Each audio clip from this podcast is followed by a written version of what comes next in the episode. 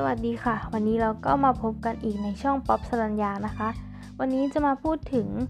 เรื่องนมที่เหมาะสมสำหรับเด็กวัย 3-6 ปีนะคะนมเป็นอาหารที่มีประโยชน์สำหรับเด็กวัยนี้มากควรให้เด็กดื่มนมวัวธรรมดาทั้งแบบ UST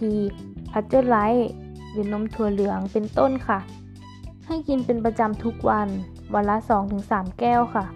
เพราะในนมอุดมไปด้วยแคลเซียมและวิตามินหลายชนิดแต่ต้องระวังในเรื่องการแพร่สารแลคโตสที่มีอยู่ในน้ำนมจากสัตว์ด้วยนะคะเพราะอาจจะทำให้เด็กมีอาการท้องเสียได้ค่ะดังนั้นทางออกของการดื่มนมอีกประเภทหนึ่ง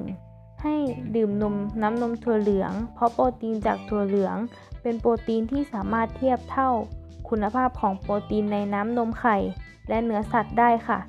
แถมไม่มีคอเลสเตอรอลเป็นองค์ประกอบเหมือนกับโปรตีนชนิดอื่นๆด้วยจึงช่วยในการควบคุมน้ำหนักได้ค่ะ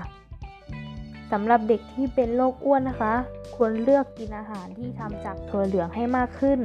เช่นนมถั่วเหลืองโปรตีนเกษตรซีเรียลถั่วเหลืองถั่วแปบเป็นต้นค่ะ